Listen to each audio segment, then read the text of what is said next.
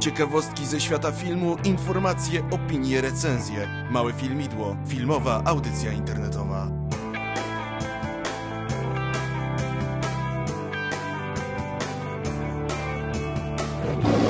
Zaprasza Jan Urbanowicz. Cześć, witajcie w 15 odcinku mojego filmidła, audycji internetowej, filmowej albo podcastu filmowego, jak to woli w sumie. Jedni się zgadzają z tym, że to powinien być podcast, drudzy myślą, że to powinna być audycja. Zwał jak zwał, chodzi o to, że ja co tydzień mogę sobie zasiąść przed mikrofonem, porozmawiać sobie mm, o kinie, powiedzieć wam o tym, co myślę o czymś, y, zaprosić jakiegoś gościa, z którym również mogę wymienić trochę zdań na temat jakiegoś filmu albo czegoś innego. O czym będzie w tym odcinku? Będzie jeden gość, o którym będę rozmawiać o najnowszym filmie Roberta Rodrigueza, jakim jest Sin City 2, Damulka Warta Grzechu. Film dosyć mocno wyczekiwany. Czy się sprawdził, czy się nie sprawdził, to się oczywiście yy, dowiecie. Ale kto będzie gościem? Gościem będzie Dominik Sobolewski z bloga Are You Watching Closely? Yy, miał tutaj już swój jeden występ, kiedy był odcinek o Nowych Horyzontach to trochę się tam wypowiedział. I jeżeli już jestem przy Are Watching Closely, no to y, Tomek Samołyk, właśnie też y, od nich z bloga, ostatnio pisał, że przy tym odcinku będzie chciał sprawdzić, jak słucha się mojego filmidła podczas biegania. No więc Tomku, pozdrawiam cię bardzo serdecznie i życzę ci tego, żebyś nie złapał kolki, zadyszki albo nie skręcił sobie kostki. Biegaj, ale pamiętaj, najważniejsze są przepisy BHP, zwłaszcza podczas biegania i na kolei. Y, więc pozdrawiam cię serdecznie. Y, no, więc będzie Dominik. Oprócz tego nie będzie już więcej żadnego gościa, nie będzie o żadnym innym filmie, jeśli chodzi o premiery, bo w sumie ostatnio ciekawego nie wyszło. Poza tym wy nie myślcie sobie, że to jest tak łatwo tutaj kogoś zaprosić. Ludzie wcale do mnie nie walą drzwiami, oknami przez Skype'a i przez inne furtki internetowe. To nie jest tak prosto kogoś tu zaprosić. Wszyscy jakoś się, nie wiem, krępują chyba zasiąść przed tym mikrofonem, coś mi się tak wydaje, ale yy, w przyszłym tygodniu będzie coś fajnego. Mam y, przyszykowane już coś dla Was. Mam nadzieję, że Wam się spodoba. Myślę, że tak. Zwłaszcza takim ludziom, którzy lubią takie typowo blockbusterowe kino, bo takim trochę będzie. Ale za to będzie bardzo fajny gość. Naprawdę gość, który ma bardzo dużo ciekawych rzeczy do powiedzenia i powinien Wam się spodobać. Mm, dodatkowo oczywiście będą informacje, y, będą ciekawostki i muzyka. I te dwie ostatnie rzeczy będą się trochę łączyć, ponieważ postanowiłem w tym tygodniu w ciekawostkach y, opowiedzieć coś o kilku filmach Quentina Tarantino, którego większość z Was pewnie bardzo lubi, bardzo ceni, y, lubi oglądać jego filmy. Ja też zresztą, dlatego tak postanowiłem. A skojarzyło mi się to właśnie przy okazji tego Sin City 2, bo Robert Rodriguez i Quentin Tarantino przy kilku projektach ze sobą współpracowali. Między innymi właśnie przy poprzednim Sin City. E, I tak sobie pomyślałem, że można by trochę o filmach Quentina Tarantino powiedzieć. E, również będzie z tym związana muzyka, ponieważ dzisiaj właśnie muzyka i piosenki będą z filmów e, pana Tarantino. Jak każdy, kto oglądał jego filmy, się orientuje, Tarantino ma bardzo fajny gust, jeśli chodzi o muzykę. Ona zawsze jest bardzo oryginalna w tych jego filmach i zawsze potrafi gość wyłapać jakieś muzyczne smaczki z całego rynku, więc myślę, że to będzie fajne urozmaicenie tego odcinka, jeśli posłuchamy trochę muzyki e, właśnie z jego filmów. No więc co? Pozostaje mi już Was tylko zaprosić na przesłuchanie tego odcinka. Życzę Wam przyjemnego słuchania. Ja mam nadzieję, że w ogóle ktoś dzisiaj tego słucha, bo właśnie trwa e, teraz, jak powiedzmy, że jest właśnie ten wtorek 20, to właśnie trwa konferencja Apple, gdzie prezentują iPhone'a i jakieś One More Thing pewnie jeszcze. Więc bardzo dziękuję tym, którzy słuchają teraz, a nie oglądają konferencję. To bardzo miłe, że jednak nie wszyscy się interesują tylko iPhone'ami i innymi takimi rzeczami, ale ktoś chce też posłuchać o kinie we wtorkowy wieczór. Dobra, fajnie. Yy, zapraszam Was na przegląd informacji.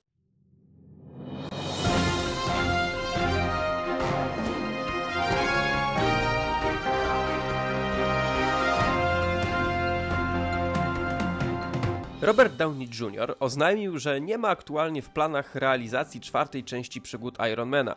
Człowieka Żelazko zobaczymy w przyszłym roku w kolejnej odsłonie Avengers, jednak na jego solowy film raczej nie mamy co liczyć w najbliższej przyszłości. Doneya Jr. zobaczymy na ekranach naszych kin w październiku w filmie Sędzia, w którym zagrał również Robert Duvall. Zakończył się 71. Festiwal Filmowy w Wenecji. Główna nagroda festiwalu, Złoty Lew, powędrowała do Szweda Roya Andersona za jego najnowszy film Gołąb siedzi na gałęzi, zastanawiając się nad egzystencją. Jest to czarna, surrealistyczna komedia z elementami horroru przepełniona absurdem. Warto również wspomnieć, że w ostatnim dniu weneckiego festiwalu odbył się specjalny pokaz Idy Pawła Pawlikowskiego. Film jest polskim kandydatem do Oscara i wiele wskazuje na to, że może otrzymać nominację do tej nagrody. Rupert Sanders wyreżyseruje Ghost in the Shell od wytwórni DreamWorks, będący adaptacją popularnej japońskiej mangi. O główną rolę w filmie stara się australijska aktorka Margot Robbie, którą w ubiegłym roku mogliśmy oglądać w najnowszym filmie Martina Scorsese Wilk z Wall Street. Rupert Sanders wyreżyserował w 2012 roku film Królewna Śnieżka i Łowca. 1 lipca 2015 roku w kinach zadebiutuje Terminator Genesis, który ma być całkowitym rebootem serii, a także, jak się dowiadujemy, początkiem nowej trylogii. Kolejne części mają pojawić się w kinach odpowiednio 19 maja 2017 i 29 czerwca 2018 roku. Wskazuje to na to, że druga i trzecia część będą kręcone jednocześnie. David Fincher, który miał kiedyś wyreżyserować Czarną Dalię, ale ostatecznie film został zrobiony przez Briana De Palme, chciałby w przyszłości stworzyć film w klimacie noir. Film miałby powstać przy współpracy pisarza Jamesa Leroya, który jest autorem m.in. Czarnej Dali czy Tajemnic Los Angeles. Niebawem do kin wchodzi najnowszy film Finchera Gone Girl z Benem Affleckiem w roli głównej. W drugiej połowie października we Wrocławiu odbędzie się piąta edycja festiwalu American Film Festival. Pierwszym znanym głośnym tytułem, jaki się na nim pojawi, jest Foxcatcher, w rolach głównych Channing Tatum, Mark Ruffalo i Steve Carell. Film prawdopodobnie będzie ważnym zawodnikiem w Oscarowym wyścigu. Jako, że planuje się zjawić na wspomnianym festiwalu, na pewno otrzymacie recenzję filmu, którego polska premiera zaplanowana jest na styczeń 2015 roku.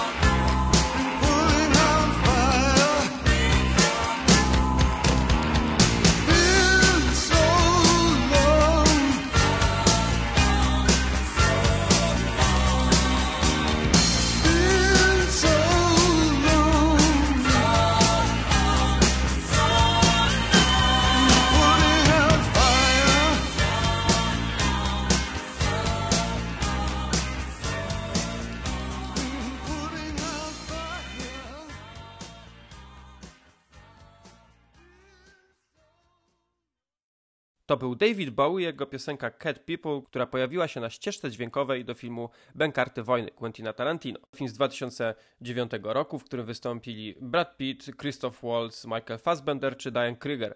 Jest to pierwszy film y, Quentina Tarantino, który dostał Oscara w kategorii aktorskiej y, i ta nagroda powędrowała do Christopha Waltza za mm, najlepszą rolę drugoplanową. Mm, jest to film opowiadający o specjalnym oddziale amerykańskich żołnierzy podczas II wojny światowej, składający się z Żydów, którzy ścigali i mordowali nazistów. E, tak w dużym skrócie można to powiedzieć. Bardzo fajny film z genialną ścieżką dźwiękową. E, między innymi właśnie z niej był ten, ten David Bowie. Mm, ja gorąco film polecam, chociaż myślę, że już większość osób go i tak widziała. E, no i oczywiście największe uznanie dla Christopha Waltza za wspomnianą rolę mm, Oscarową rolę. I, no i Brad Pitt też świetny, kiedy w drugiej połowie filmu mm, udawał, y, że mówi po włosku. No, ka kapitalna scena. A teraz zapraszam Was na ciekawostki. Ciekawostki filmowe.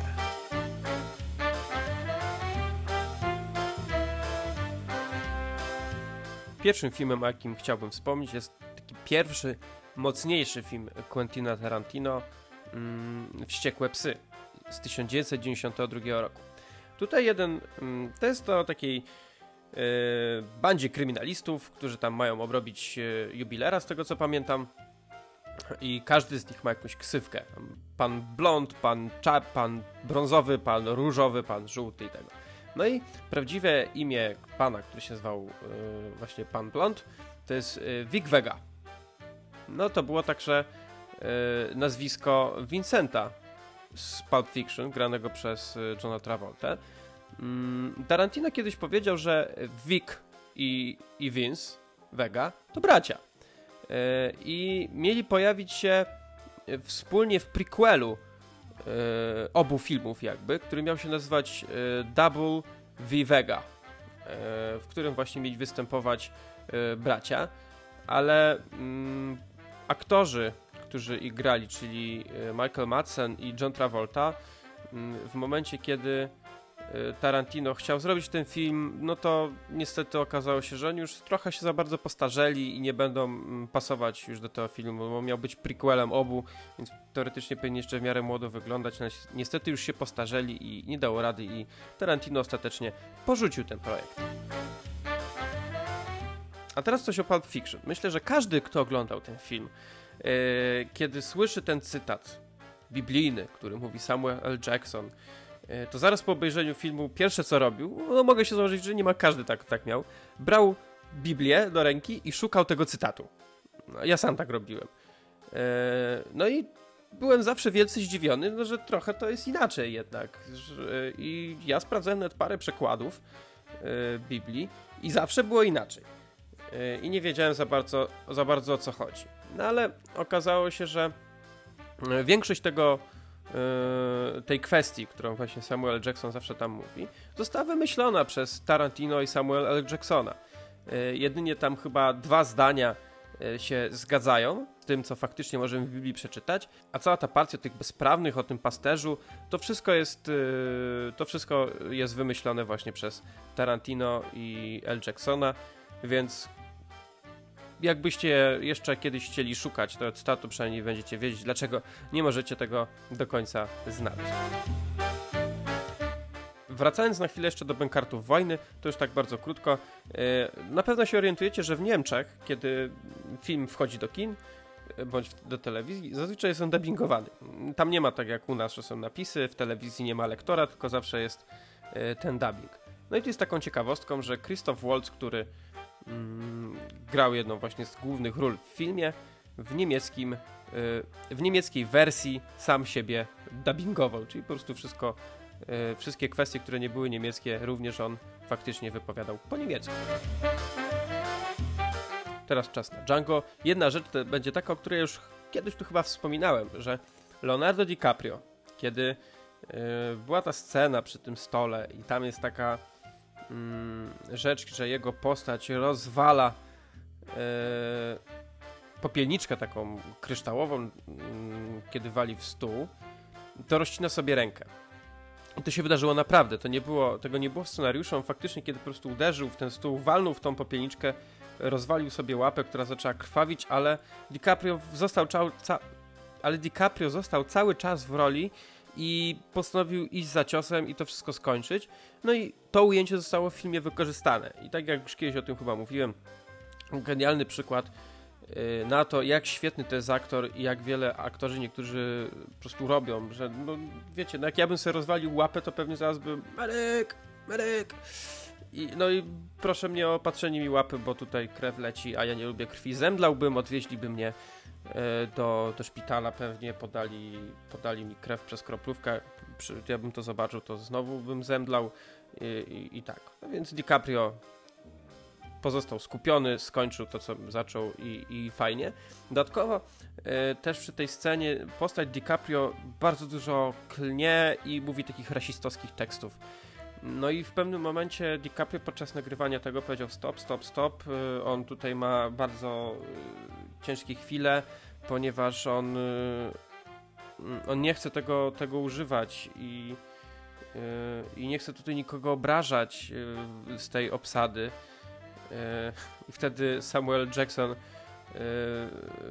wziął go wziął go na bok i, i tak mu powiedział Motherfucker, this is just another Tuesday for us. więc, yy, więc no tak, no generalnie bardzo ważne jest wsparcie na planie od kolegów. Django świetny film, obejrzycie, świetna ścieżka dźwiękowa, no, z której też coś dzisiaj usłyszycie. Kilka rzeczy już za nami. Zanim przejdziemy dalej, będzie zaraz muzyka, a później jeszcze już będzie o, o filmie.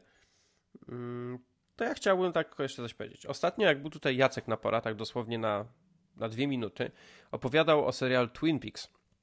No i jakoś tak mnie naszło, że sam postanowiłem sobie ten serial odświeżyć, bo ja go ostatni raz widziałem z jakieś 15 lat temu, jak nie lepiej. No, byłem mały, małym grzdylem, byłem jak to oglądałem i e, leciał ten serial na, chyba na TVP2 i tam go sobie oglądałem z bratem, praktycznie już nic nie pamiętałem z tego serialu, ale wiedziałem, że był naprawdę y, bardzo dobry, więc postanowiłem, że sobie ten serial odświeżę. Jestem już po obejrzeniu pierwszego sezonu, który jest krótszy, bo ma 8 odcinków, a drugi ma tam chyba z 22 czy 24 nawet. Yy, I muszę wam powiedzieć, że to rewelacyjny jest ten serial. Jest naprawdę jest trochę inny niż go zapamiętałem. Myślałem, że będzie taki o wiele bardziej y, schizowy, bo pamiętam, że jak obejrzałem mm, film który powstał po serialu, czy Ogniu Krocz za, Ogniu Krocz za mną. To jest teoretycznie prequel tego serialu, ale ma też elementy sequela. Y, to, to, ten, to ten film był strasznie schizowy. No strasznie. On był jakiś bardzo, bardzo dziwny dla mnie był i dziwnie mi się go oglądało. Y, a serialu praktycznie nie pamiętałem i się bardziej spodziewałem, że on będzie podobny. Ale jednak ten y, serial, Jacek już o nim opowiadał, więc nie będę się na tym bardzo skupiać. Jest, y, ma dużo takich elementów absurdu i takiego komizmu, surrealizmu oczywiście. I jest naprawdę bardzo, bardzo ciekawy. Jeżeli ktoś nie widział, to gorąco polecam, ale to nie o to mi chodzi w tym momencie. Chodzi mi o to, że czasami fajnie jest sobie odświeżyć coś, czego dawno nie widzieliśmy. Coś, co pamię nie pamiętamy nawet tego jakoś specjalnie, ale wiemy, że sprawiało nam to frajdę kiedy oglądaliśmy to pierwszy raz.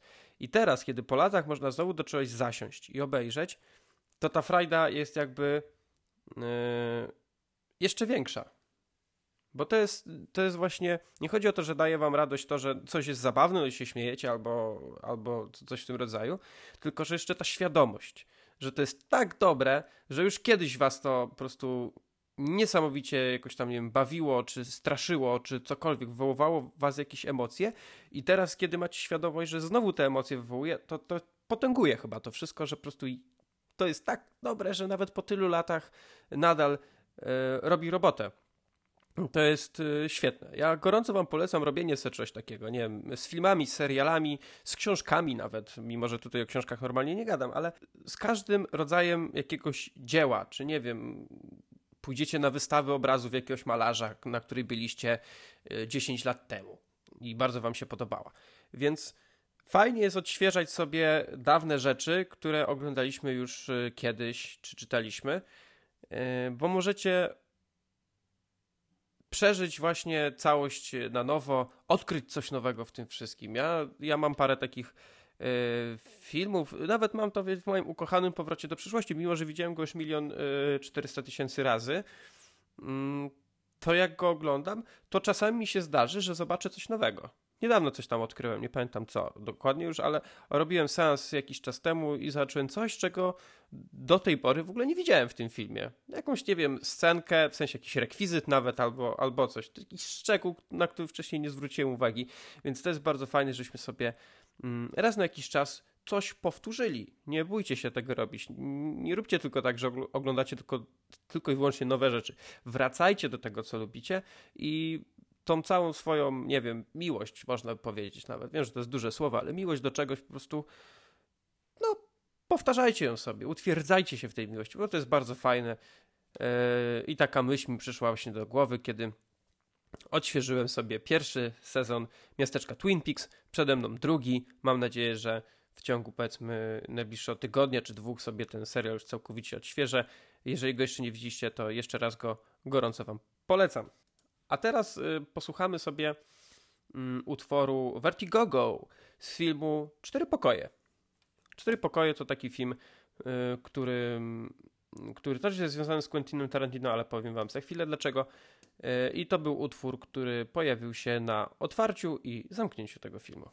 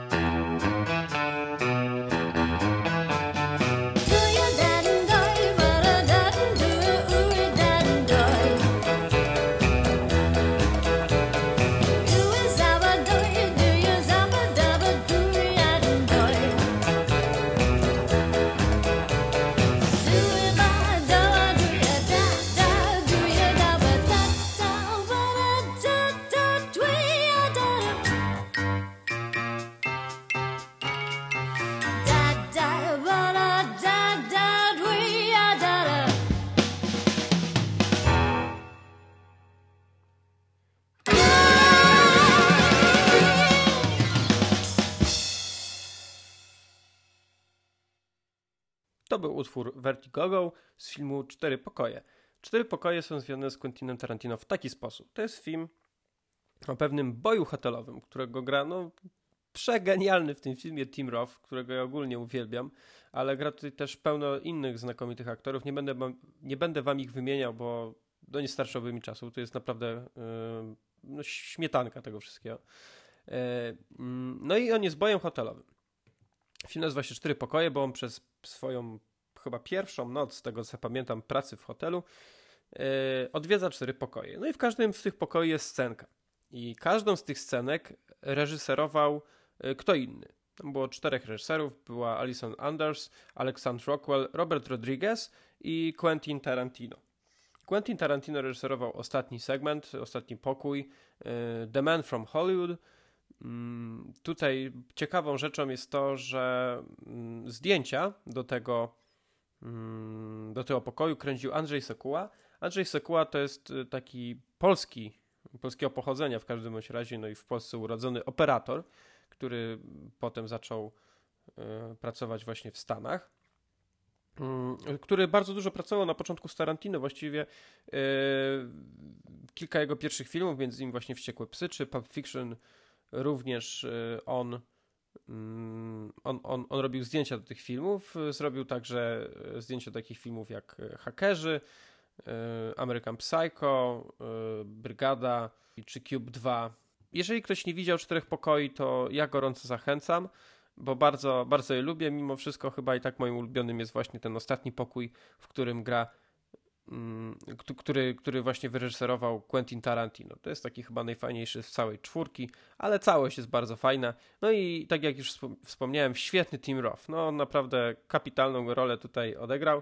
Ja go w ogóle bardzo lubię jako aktora. Eee, praktycznie we wszystkim, w czym grał, no to mi się podobał. Nawet jak zdarzały się same filmy słabsze, to on mi się podobał. Gorąco zachęcam, jak ktoś nie oglądał, do, do, do obejrzenia serialu, w którym on grał. E, Lie to Me, u nas się nazywało Magia Kłamstwa. Mm, serial o gościu, który potrafi zobaczyć, czy ktoś kłamie. Mm, czyta e, ruch, mowę ciała, e, mimikę twarzy i po prostu po jakichś tam delikatnych mikro ruchach mięśnia potrafi rozpoznać, czy ktoś kłamie, czy nie. Bardzo fajny serial, chyba miał trzy sezony, mm, jakoś tak. E, szkoda, że go już nie ma, bo Tim Roth również był tam no, kapitalny. Więc to w sumie by było na tyle. A teraz zapraszam Was na e, rozmowę o Sin City 2, w której pojawił się ktoś z Watching Closely.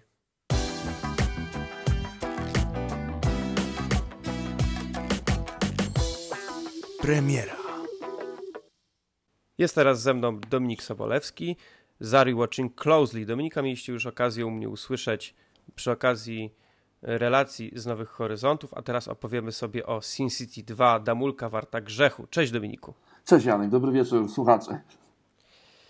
No jak tam, długo czekaliśmy na, na ten film Franka Millera i Roberta Rodrigueza, prawie 10 lat od momentu premiery pierwszej części. Długo wyczekiwany film i z tego co widziałem, to chyba mam podobne zdanie o nim.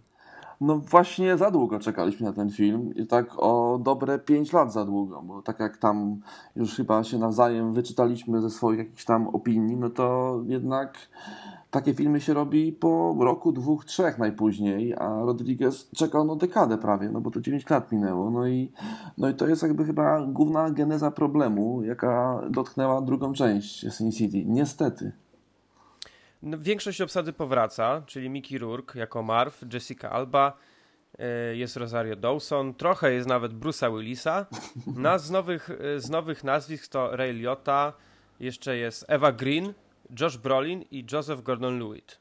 No zgadza się, tak. No i właśnie na tym polega moim zdaniem też problem, że z jednej strony mamy starą obsadę, która daje radę, aczkolwiek Bruce Willis występuje jako y, Bruce Willis szóstego zmysłu. Pojawia się tak. po prostu w trzech scenach gdzieś w lustrze i on w filmie nie gra tak naprawdę, no bo on, on nie istnieje jako postać już chronologicznie w tej części. No mi się Marv podobał, bo Mickey, Mickey Rourke po prostu trzyma poziom i grał to samo, co grał wcześniej, albo podobnie. No jakby te role były znane i tylko problem moim zdaniem polega bardziej na tych nowych postaciach, bo tak jak chyba y, podobnie myślimy, to tutaj y, jakby ten film położył całość, czyli od momentu scenariusza poprzez to, jak te postacie zostały rozpisane, y, bo to naprawdę nawet nie leżało koło jedynki, jeżeli chodzi o poziom wgryzienia się w jakąkolwiek głębię tych postaci. No, ja mam wrażenie, że ten film ma. Z nim jest taki podobny problem jak z drugą wersją 300. No ja nie wiedziałem drugiej części 300, wiem, więc nie wiem za bardzo o czym mówisz, oprócz tego, że wiem, że druga część 300 jest po prostu słaba. No to tu jest podobnie, że gdyby yy, to, tak samo jak to Sin City, jak i 300, gdyby druga część powstała jakoś zaraz po pierwszej, to by było ok. A tak te filmy w obydwu tych przypadkach nie wnoszą nic nowego do tematu, praktycznie, bo są zrobione niemal identycznie jak 10 lat, jak 10 lat temu no niestety ja bym oczekiwał czy jakiejś zmiany, chociaż jakiejś drobnej. Co prawda, nie, w 300 było slow-mo, w jakieś 95% filmu to jest slow-mo, okej, okay. to taka była zmiana. Ale tutaj też yy, nie miałem jakichś wielkich oczekiwań co do Sin City 2, bo nigdy nie byłem jakimś mega fanem tego filmu. Po prostu zawsze uważam, że to jest fajny film, bardzo mi się zawsze podobał. Yy, poszedłem na niego, no i, no i niestety, no, nic nowego nie zobaczyłem, a wręcz było gorzej pod względem scenariusza, a jeśli chodzi o, o taką stronę wizualną, no to było dokładnie to samo. Żadnej zmiany praktycznie. No ja tutaj dostrzegam taką sytuację, że jedynka Sin City, tak jak pisałem u siebie na blogu, yy, miała taką sytuację, w której yy, ten film był niby Rodrigueza, a tak naprawdę jestem zdania, że nieprzypadkowo była ta dziwna formuła, że w napisach końcowych był Special Guest Director Quentin Tarantino, e, bo on ten film przypilnował. Myślę, że DC mm, i to chyba Warner Brothers, nie wiem, może popraw mnie, jakie to studio produkowało. Nie, chyba nie, Miramax, przepraszam, Miramax. E, jednak wprowadzając nową e, serię komiksów do kina, chciało to przypilnować, żeby coś z tego było i tam Tarantino się musiał pojawić i on moim zdaniem ten film pociągnął, także Tutaj w dwójce nie mamy już Tarantino i widać chaos. Także nawet Frank Miller, który zrobił przecież po Sin City film The Spirit, który był jego debiutem reżyserskim, który no, studio dało mu po Sin City wolną rękę i sobie nakręcił sam film The Spirit, który chyba ma na Rotten Tomatoes jakieś 15 czy 20%, jest paskudnym filmem, bo po prostu widać w nim no, taką indolencję e, Millera no, reżyserską, że po prostu no nie no, on sobie te komiksy niech pisze. Zresztą co ciekawe, on też 300 nam przecież narysował i też dużą część komiksów o, o Dark Knight, zresztą sam Nolan w swoich Batmanach gdzieś tam łapał parę historii i brał jakby też inspirację trochę ze stylu tego neo-noir y, od Franka Millera. I tak Janek, powiem Ci szczerze, że no nie wiem, no ja też nie miałem oczekiwań wielkich, bo ja już czułem, że robienie filmu po dekadzie, który już jest trochę zapomniany i tak naprawdę to wszystko już było, tylko że lepiej wcześniej, e, no w tym filmie nie zagrało. No i szkoda, bo, bo chyba trójka nie powstanie, bo dwójka raczej chyba nie jest jakimś wielkim sukcesem kasowym, co chyba też w jakiś sposób zaskoczyło wytwórnie, bo jednak przy takiej ilości nazwisk i jednak pewnej marce oczekiwali czegoś więcej, no szczególnie w, w w obliczu e, Strażników Galaktyki, którzy po prostu pobili chyba wszelkie rekordy i przy takim wyniku Marvela no DC jednak e, zrobiło skuchę. No podobnie rok temu było chyba z Człowiekiem ze Stali, który też zawiódł, myślę, oczekiwania. No moje nie miałem wielkich, ale, ten, ale to był po prostu okropny film moim zdaniem. Co, co, co najgorsze, Nolan go produkował. To już w ogóle była zagadka, że to nie było przypilnowane. No i chyba trójka nie powstanie i mam nadzieję, że, że nie powstanie, bo, bo po co tą serię pogrążać. Także ja dalej jakby mam w pamięci jedynkę, którą sobie przypomniałem jakiś czas temu, no i to jest naprawdę dalej świeży, udany film. Dwójka niestety, mimo że jest nowsza o dekadę, jakby no, jest paradoksalnie starszym i takim jakimś bardziej, no nie wiem, wtórnym filmem niż to, co widzieliśmy dekadę temu.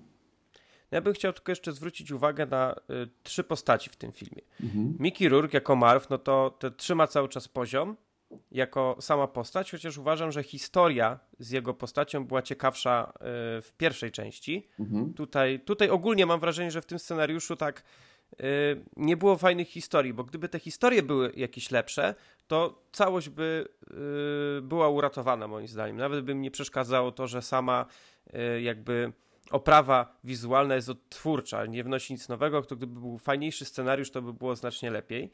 Yy, gra tutaj też Joseph Gordon-Lewitt, który na pierwszy rzut oka na początku był fajną postacią. Myślałem, że ta historia może być naprawdę yy, czegoś warta. Niestety została tak potraktowana po macoszemu i w ogóle tam nic, yy, też nic nowego, nie, nic czego bym wcześniej nie zobaczył, nie zostało tutaj wplecione. Początek był fajny, a później to już tak powiedzieć, dobra, fajnie go pokazaliśmy, sru, idziemy już sztampowo, już kliszą totalną.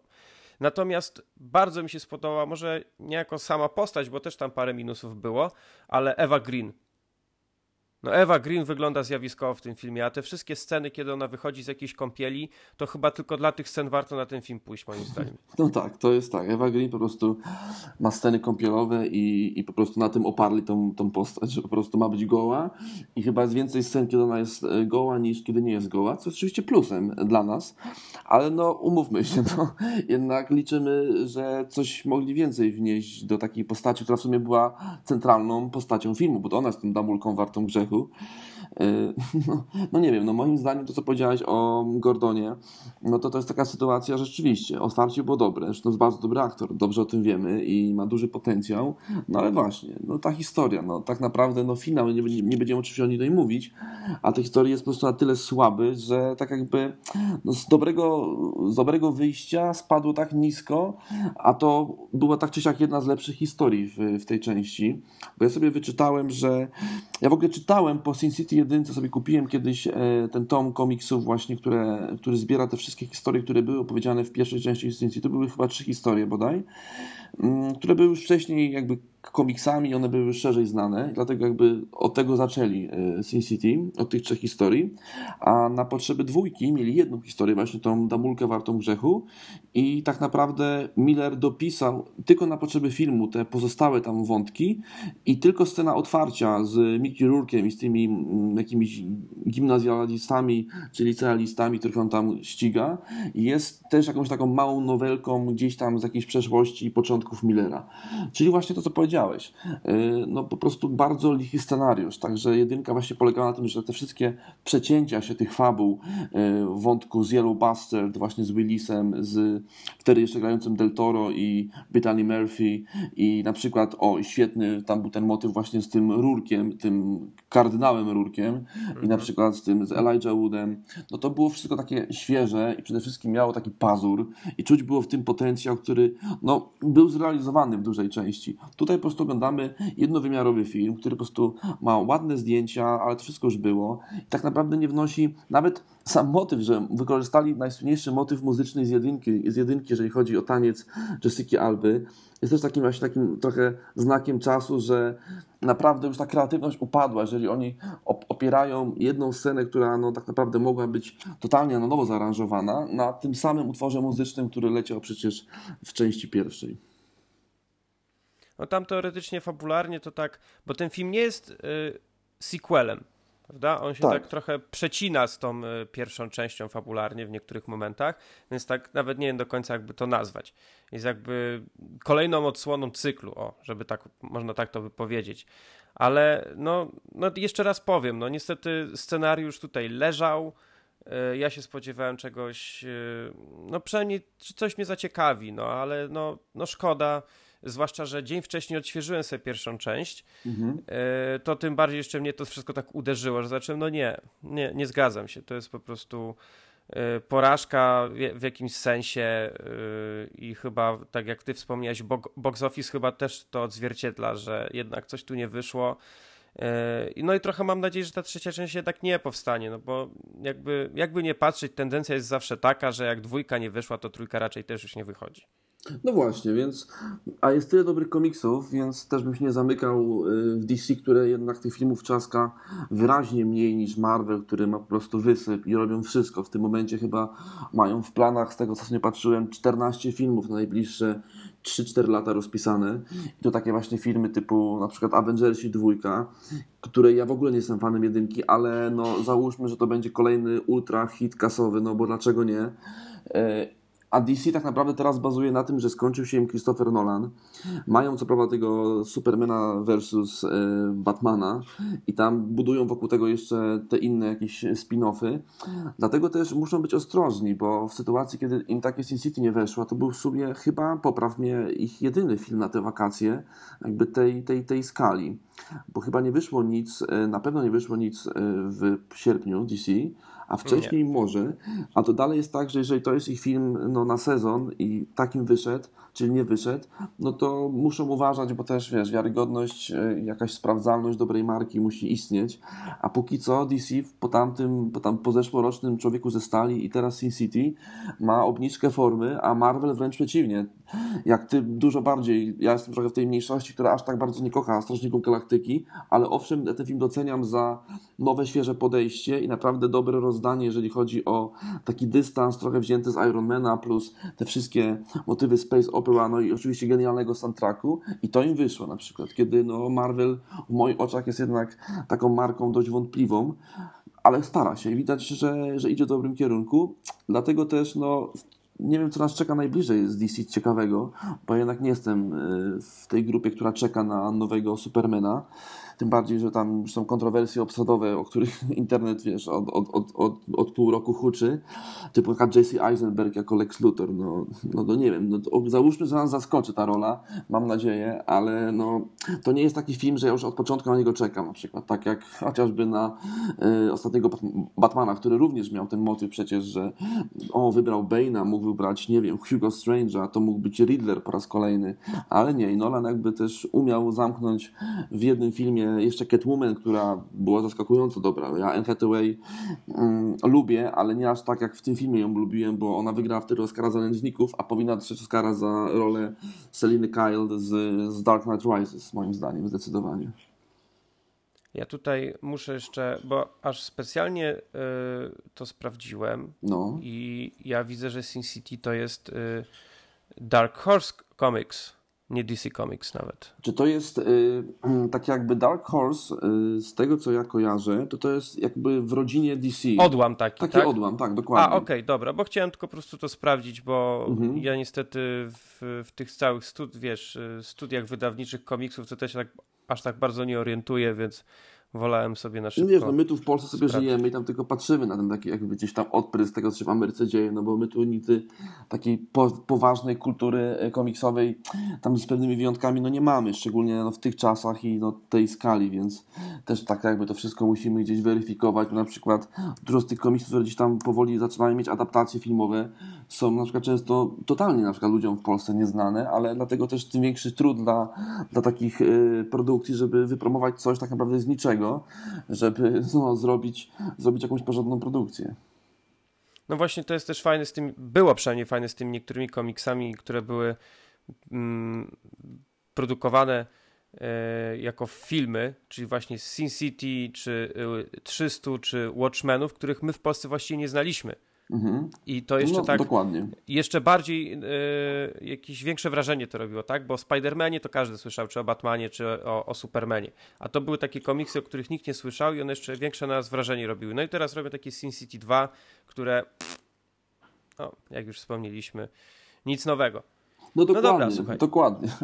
Będziemy, będziemy kończyć. E, jeszcze jakbym chciał poprosić o to, żebyś mi ocenił w skali 1-5 ten film to dam no takie no 2,5. Tam jednak są w tym filmie jakieś elementy godne uwagi, które są co prawda powtórką z jedynki, no ale dalej, czyli moim zdaniem 2,5 na, na 5. Ja myślę, że dałbym podobnie, trochę bardziej się może skłaniam ku 2, ale to jest U. też tak właściwie 2, 2,5, coś takiego, bo mm, no wizualnie to nadal wygląda fajnie. Nie, nie, twierdzę, że wygląda źle, tylko po prostu nie zobaczyłem nic nowego. Scenariusz no, trochę leżał. Y, na pewno jeden dam y, za, za Ewę Green i za te niektóre jej ujęcia, jak y, stoi naga, widać tylko tej, tą jej figurę w tym takim pół, półmroku. Mm, jedyny kolor, jaki jest na ekranie, wtedy to zielone oczy i czerwone usta. No, wygląda to po prostu zjawiskowo i myślę, że przynajmniej męska część widowni, chociaż dla tych zdjęć, dla tych widoków może pójść na ten film do kina, chociaż uważam, że równie dobrze można go sobie tam za jakiś czas obejrzeć w domu, jak będzie na jakimś VOD, DVD czy, czy jakimś... Na przykład w Zatoce Pirata. Przypłynie na swojej łodzi ten film Zatoki i tam może się, można się z nimi spotkać. No masz rację, zdecydowanie. Ja jednak odradzam, żeby na ten film do kina iść, bo, bo no, no nie, no, nie ma to sensu moim zdaniem większego, bo ludzie, zresztą ja byłem na seansie, ludzie wychodzili z tego filmu i słyszałem, a, a nawet słyszałem taką ciszę takiej po prostu takiego zawodu. To też o czymś świadczy. A to byli fani, fani serii, bo to była przecież przedpremiera, więc no niestety jakby film Film się nie obronił, Rodriguez pokazał, że no, nie potrafi, chyba za bardzo filmów kręci ostatnio, nikt robi dalej małych agentów. No ja, ja jestem zdania, że Rodriguez najlepsze filmy robił, kiedy jednak ten Quentin Tarantino gdzieś tam mu na tym ramieniu siedział i, i trochę tak. go pilnował. To on wtedy robił naprawdę bardzo dobre filmy, a jednak jak robi coś tak całkowicie sam, no to już trochę mu to nie wychodzi. No niestety. No nie można być dobrym zawsze i we wszystkim. Otóż Słuchaj, tak. dziękuję Ci bardzo. Mam nadzieję, że jeszcze jakoś się kiedyś e, zgadamy i będziesz chciał i wykorzystasz okazję, żeby tutaj wpaść.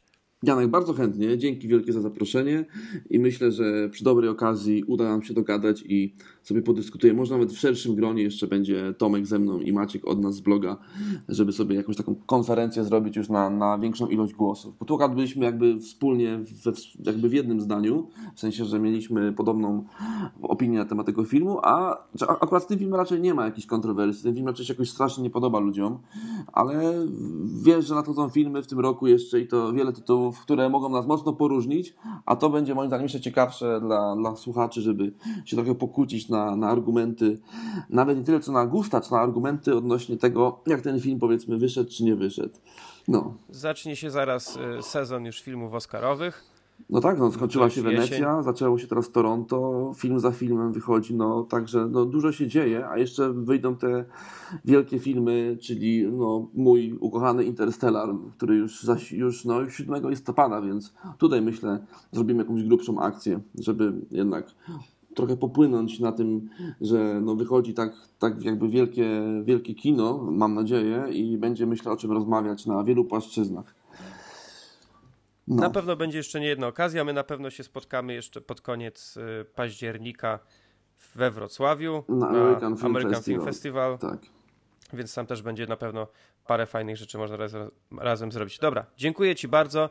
To był Dominik Sobolewski z bloga Are You Watching Closely, jedna trzecia tego bloga. Wpadajcie czasami do chłopaków, bo Zdarza im się napisać coś fajnego, naprawdę mi się to zdarza. Zwłaszcza, że ostatnio się nawet często z nimi zgadzam w wielu, w wielu filmach, w wielu kwestiach. Dobra, dzięki. Janek. Jeszcze raz Ci dziękuję bardzo. Super, do usłyszenia, trzymaj się.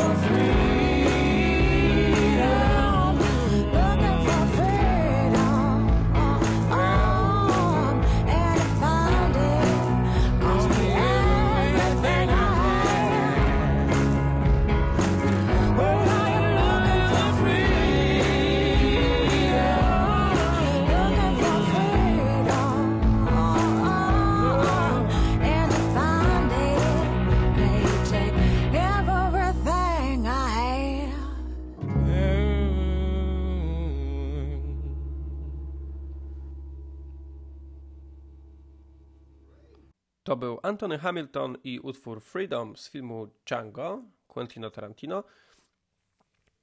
Western. Quentin Tarantino zrobił western w 2012 roku. Mm, bardzo fajny zresztą, taki nawiązujący do spaghetti westernów, w którym główne role y, zagrali Jamie Foxx, Christoph Waltz, który znany już jest z Bękartów Wojny i również za ten film otrzymał y, Oscara za rolę drugoplanową, y, czyli właściwie za to samo co w Bękartach Wojny. W ogóle sama rola jest dosyć podobna. Film otrzymał również Oscara w kategorii najlepszy scenariusz Quentin Tarantino. Jest to jego drugi Oscar, również za scenariusz, bo pierwszy dostał za Pulp Fiction e, kilka ładnych lat wcześniej. I Django również Leonardo DiCaprio, Kerry Washington, Samuel L. Jackson i wielu, wielu innych. Kapitalny film. No, chyba każdy się z tym zgodzi. Większość osób, które znam i ten film widziało, to bardzo im się ten film podobał. Film o niewolnictwie ale to nie jest taki film jak o niewolnictwie jak Zniewolony. Mm, trochę inne, inne podejście. Jednak e, jak to u Tarantino bywa, brutalny, wulgarny i w pewnych momentach cholernie zabawny. E, jeżeli nie widzieliście, no to koniecznie, koniecznie nadrabiajcie e, Django, Quentin Tarantino. Świetny film. Świetny. Ja go, ja go uwielbiałem, znakomicie się na nim bawiłem, kiedy widziałem go pierwszy raz, a widziałem go już parę razy. E, Jamie Foxx, e, no, no klasa, ale najlepszej tak dla mnie w tym filmie DiCaprio. No, DiCaprio jest cudowny. Jeszcze gra tu czarny charakter, to już w ogóle, bo to, się nie, to mu się bardzo rzadko zdarza, żeby zagrać czarny charakter, więc e, jeżeli lubicie pana DiCaprio, chcecie go zobaczyć w takiej mniej sympatycznej roli, to musicie to koniecznie obejrzeć, jeżeli jeszcze nie widzieliście. A teraz zapraszam na Stare Kino. W Starym Kinie o filmie Żądło. Stare kino.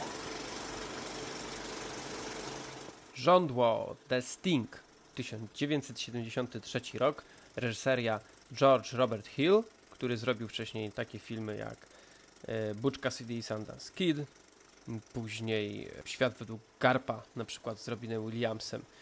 E, Żądło to film, w którym zagrali główne role Paul Newman, Robert Redford i Robert Shaw. E, film zdobył 7 Oscarów, 7, całe 7. Jeżeli chcecie wiedzieć jakie, no to najlepszy film, najlepszy reżyser, najlepszy scenariusz, najlepsza scenografia, najlepsze kostiumy, najlepszy y, montaż i najlepsza muzyka. Nominowany był również Robert Redford za główną rolę y, męską, najlepszy była nominowa były nominowane zdjęcia i nominowany był dźwięk. Mm, o czym jest ten film? To jest taki film już klasyka gatunku takiego haste movies, czyli o tych przekrętach wszystkich, jakichś tam skokach na banki, albo żeby kogoś wycyckać, że tak powiem. Film u nas został przetłumaczony Żądło, oryginalny tytuł The Sting i The Sting to jest właśnie nawiązanie do tego przekrętu, bo to jest właśnie taki przekręt. Yy, mm, to, to tak powinno być przetłumaczone, no ale u nas przetłumaczyli Żądło, no i ten tytuł jakoś tak już wszedł. Yy, w sumie nie czepiałbym się jakoś zbytnio, tylko po prostu jest to przetłumaczone źle. Mm, no i tutaj dwóch właśnie takich cwaniaczków postanawia zrobić e, mały przekręt, by pana, którego gra Robert Shaw, oskubać z kasy. Robert Shaw, jeżeli nazwiska nie kojarzycie, to możecie znać go przede wszystkim z roli Quinta z filmu Szczęki. To jest ten gość, który, który pływał na, tym, na tej łodzi i on właśnie na te wszystkie rekiny polował i to z nim dwóch głównych bohaterów wyrusza na poszukiwanie tego największego e, e, żarłacza białego, który tam wszystkich zjadał. E, tutaj jeszcze gra taki aktor, on gra tutaj agenta FBI, e, Dana Elkar. E, gość, e, nazwiska możecie zupełnie nie kojarzyć, taki łysawy koleś. On mm, jest może on może wam być znany przede wszystkim z serialu MacGyver. W MacGyverze to jest ten kumpel MacGyvera, który tam mu zlecał te wszystkie różne najprzeróżniejsze y, misje. Pete Thornton, o Pete. Więc tak, taka drobna ciekawostka, że tak powiem, że on tutaj też grał. No i film Żądło, jeden już y, z klasyków y, nie tylko gatunku, tylko klasyków kina y, całego światowego. To się wszystko jeszcze dzieje w, w, w rewelacyjnym klimacie lat 30. w Chicago, czyli wiecie, mafia, i te sprawy tam zaraz po prohibicji praktycznie. No kostiumy, jak już wspomniałem, rewelacyjne, no ale największymi perełkami no to jest Paul Newman i Robert Redford, no. To jest klasa sama w sobie. Aż tak nie wiem, co miałbym opowiadać o tym filmie tak szczególnie, bo to jest chyba coś, co każdy powinien obejrzeć. Ja pamiętam, że obejrzałem go pierwszy raz bardzo dawno temu, ale to tak strasznie dawno leciał jakiś, tam w jakiejś telewizji, jak to jeszcze było pięć kanałów na krzyż. Yy, I tak kątem oka go właściwie oglądałem, bo byłem wtedy jeszcze mały i i tak w sumie nie, nie ciekawił mnie za bardzo ten film, tylko tak sobie leciał po prostu w tle. Yy, I, I potem go postanowiłem odświeżyć parę lat temu zobaczyłem go i się zakochałem. No, rewelacyjny film. Ale na moje usprawiedliwienie, że obejrzałem go właściwie tak późno dopiero, to mogę powiedzieć, że Robert Redford, który gra główną rolę w tym filmie, mm, nie widział tego filmu aż do 2004 roku. Nie oglądał go po prostu i dopiero później go sobie odświeżył, więc y, tak yy, jedynie 30 lat mu zajęło, żeby zobaczyć film, za którego był nominowany do Oscara. No ale okej. Okay. Żądło jest przede wszystkim zabawny. Żądło to bardzo zabawny film, który ma też bardzo ciekawą akcję. E, to, że już jest zagrany rewelacyjnie, to wspomniałem. Ma cudowne te kostiumy, scenografię, e, muzykę. Motyw muzyczny jest przez wiele osób bardzo dobrze znany. Myślę, że jak ktoś na przykład oglądał nasz rodzimy Wabank Machulskiego, a nie widział Żądła, to Żądło też mu się spodoba. Bo to jest taki podobny rodzaj filmu, nawet trochę podobna jest mm, fabuła, więc jak nie widzieliście właśnie żądła Wabank się Wam podobało, to, to powinniście być zadowoleni. Oczywiście również na odwrót. No jeżeli widzieliście żądła, na przykład nie widzieliście Wabanka, uważam, że Wabank też warto znać, e, to sobie koniecznie nadróbcie. E, żądło 1973 rok, George Roy Hill reżyseria, e, Paul Newman, Robert Redford, Robert Shaw. Wspaniały, wspaniały film, który, no jak, jak obejrzycie, to się nie zawiedziecie. A tych dwóch aktorów, czyli Newman i Redford, to powinien być też bardzo dobry argument dla słuchaczek, e, bo obaj panowie no, wyglądają bardzo dobrze i apetycznie.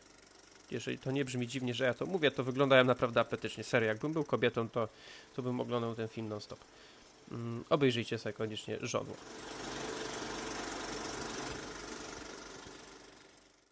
No i będziemy już kończyć 15 odcinek mojego filmidła.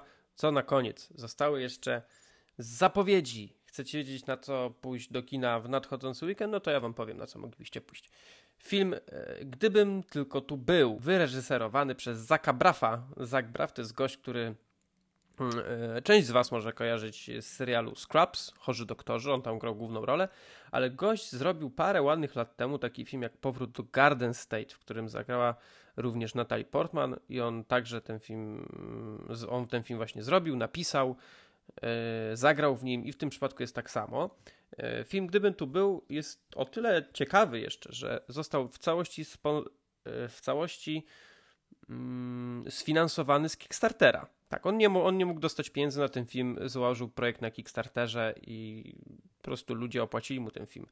W rolach głównych również Kate Hudson, E, Mandy Patinkin, mm, e, Joey King, to jest dziewczyna, która gra e, w Fargo, no i tam parę jeszcze przyjaciół aktora, mm, których namówił do wystąpienia w tym filmie w jakichś tam rolach drugoplanowych. Ja się na ten film wybieram, czekam na niego już od bardzo dawna. Co prawda recenzje zagraniczne są różne, nie ma nad nim jakichś większych zachwytów, ale mimo wszystko i tak chcę go zobaczyć, bo, bo po prostu i lubię aktora i poprzednie jego filmy mi się podobały, więc, e, więc tak, więc to, no to na pewno pójdę. E, drugim filmem to jest e, Zostań, jeśli kochasz, If I Stay. Chloe Grace Moretz w roli głównej tutaj występuje. Mm, to jest film o takiej dziewczynie, która jest y, młodą jakąś wiolonczelistką, y, wraca skądś tam z rodzicami samochodem, no i był wypadek i wszyscy giną. Y, ona jeszcze nie do końca ginie, bo jest w śpiączce, ale wychodzi jakby ze swojego ciała, no i tam lata sobie po tym, po tym całym swoim świecie i zastanawia się, czy, czy, czy umrzeć, czy nie umrzeć. Tak, wiem, to jest bardzo głupi opis fabuły, ale mówię to w takim mega uproszczeniu, bo Tak wywnioskowałem po prostu, jak tam raz widziałem zwiastun. Ja Chloe lubię, nie spodziewam się wiele po tym filmie, ale z chęcią go zobaczę, po prostu. No, mam, mam ochotę go zobaczyć i myślę, że kilka osób też może on zaciekawić. Mm, w najbliższy piątek wchodzi do naszych kin. Kolejny film będzie Zanim zasnę. To jest taki thriller. Grają tutaj Nicole Kidman, Colin Firth i Mark Strong. Mm, ja bym poszedł przede wszystkim dla Colina Firtha, który y, z każdym filmem swoim mm, przekonuje mnie do tego, że jest naprawdę kapitalnym aktorem. I ostatnio, co z nim nie oglądam, no to jest tym filmem zachwycony, y, więc przede wszystkim dlatego pójdę. Y, Nicole Kidman oczywiście też, bo jak ostatni film z nimi oglądałem z tą dwójką aktorów, nawet był w zeszłym roku, Droga do zapomnienia, to oboje wypadli w filmie świetnie i Nicole Kidman znowu wraca do E, do formy, bo ona tam wypadła na kilka lat z takiego, powiedziałbym, mocnego obiegu e, filmowego, a teraz wraca, wraca do formy i naprawdę z każdym swoim filmem pokazuje, że nie powiedziała jeszcze ostatniego słowa, co mnie niezwykle cieszy. E, jeszcze jednym filmem, na który można się przejść, jest Na zawsze Twoja, hmm, melodramat belgijsko-francuski.